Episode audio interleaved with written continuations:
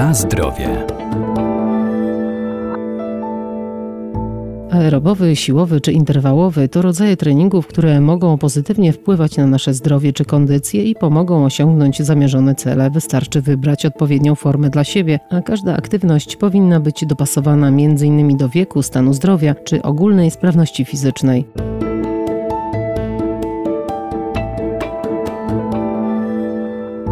Trening to pewien proces, który połączony z właściwym odżywianiem może zwiększać masę mięśniową, czy też redukować poziom tkanki tłuszczowej, a każdy rodzaj ma swoje przeznaczenie. Na przykład trening aerobowy, nazywany inaczej cardio, pozwala zgubić zbędne kilogramy. Struktura treningu to jest określenie czasowe, czyli objętość w czasie, ile trwa, czy 60 minut, czy 90, czy ćwiczenie trwa minutę, czy dwie i intensywność również. Dr Krzysztof Krawczyk, profesor uczelni Centrum Kultury Fizycznej UMCS w Lublinie. Należałoby tutaj powiedzieć o metodach treningowych. Są dwie metody treningowe podstawowe. Metoda ciągła i metoda przerywana. Tak jak sama nazwa wskazuje. Metoda ciągła, rozpoczynam trening, wykonuję go cały czas, aż do momentu zakończenia, czyli na przykład bieg przez 45 minut, czy też 60. Metody ciągłe dzielą się jeszcze na metody ciągłe o zmiennej intensywności i stałej intensywności. Natomiast druga grupa metod, metody przerywane, jak sama nazwa wskazuje, no, charakteryzują się przerwą pomiędzy wykonywaniem serii ćwiczeń. I taką podstawową metodą jest jest metoda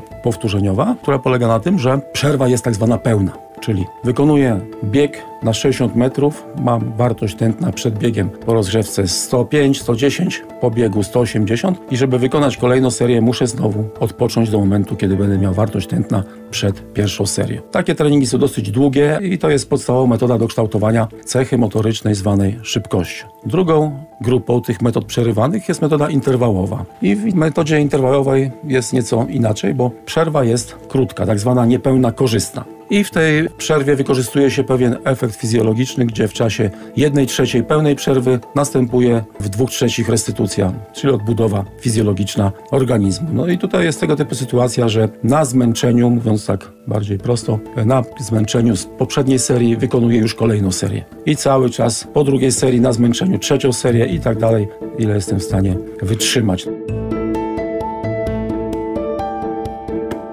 Na zdrowie.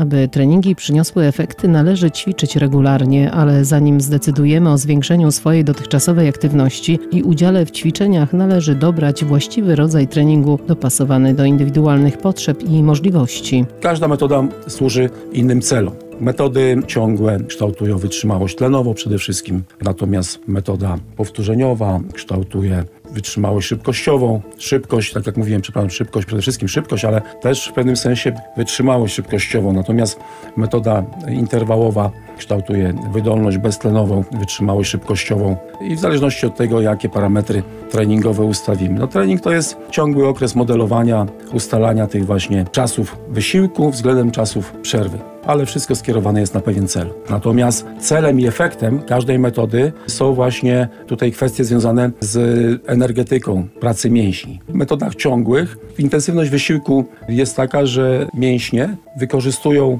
potencjał energetyczny z węglowodanów i z wolnych kwasów tłuszczowych i wówczas są to wysiłki stricte tlenowe, aerobowe. Natomiast już w metodzie powtórzeniowej, jeżeli wykonujemy wysiłek maksymalny, energetyka pracy mięśni oparta jest na substancjach chemicznych fosfagenowych, tak zwana fosfokreatyna i też glikogen się włącza, ale już y, bez udziału tlenu w pełni. W związku z tym też wytwarza się kwas mlekowy, który nam zakwasza organizm. No i to są wysiłki anaerobowe, tak zwane, czyli beztlenowe. W metodzie interwałowej również jeszcze bardziej y, korzystają mięśnie już przy powtórzeniach, to nawet z glikogenu generalnie, ale też bez y, odpowiedniej ilości tlenu. Wówczas są to również wysiłki te anaerobowe, beztlenowe. Wysiłki tlenowe są dla każdego, natomiast wysiłki beztlenowe, anaerobowe na pewno nie powinny być rekomendowane osobom starszym i dzieciom do 10-12 y, roku życia, dlatego że nie mają jeszcze wykształconej w odpowiednim zakresie gospodarki enzymatycznej, żeby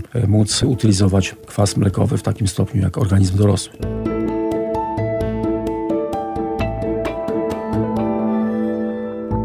Wszystkie formy ruchu uwalniają endorfiny, czyli hormony szczęścia i poprawiają naszą odporność. Trenować można w grupie lub indywidualnie, zawsze jednak lepiej rozpoczęcie przygody z wysoką aktywnością fizyczną, skonsultować z instruktorem.